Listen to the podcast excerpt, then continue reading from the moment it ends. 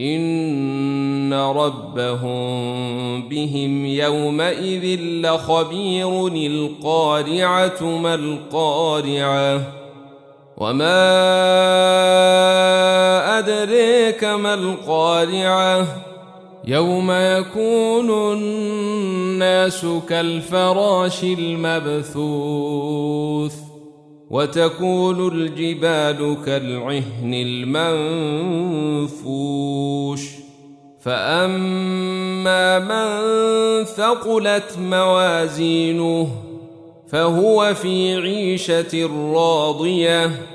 وأما من خفت موازينه فأمه هاوية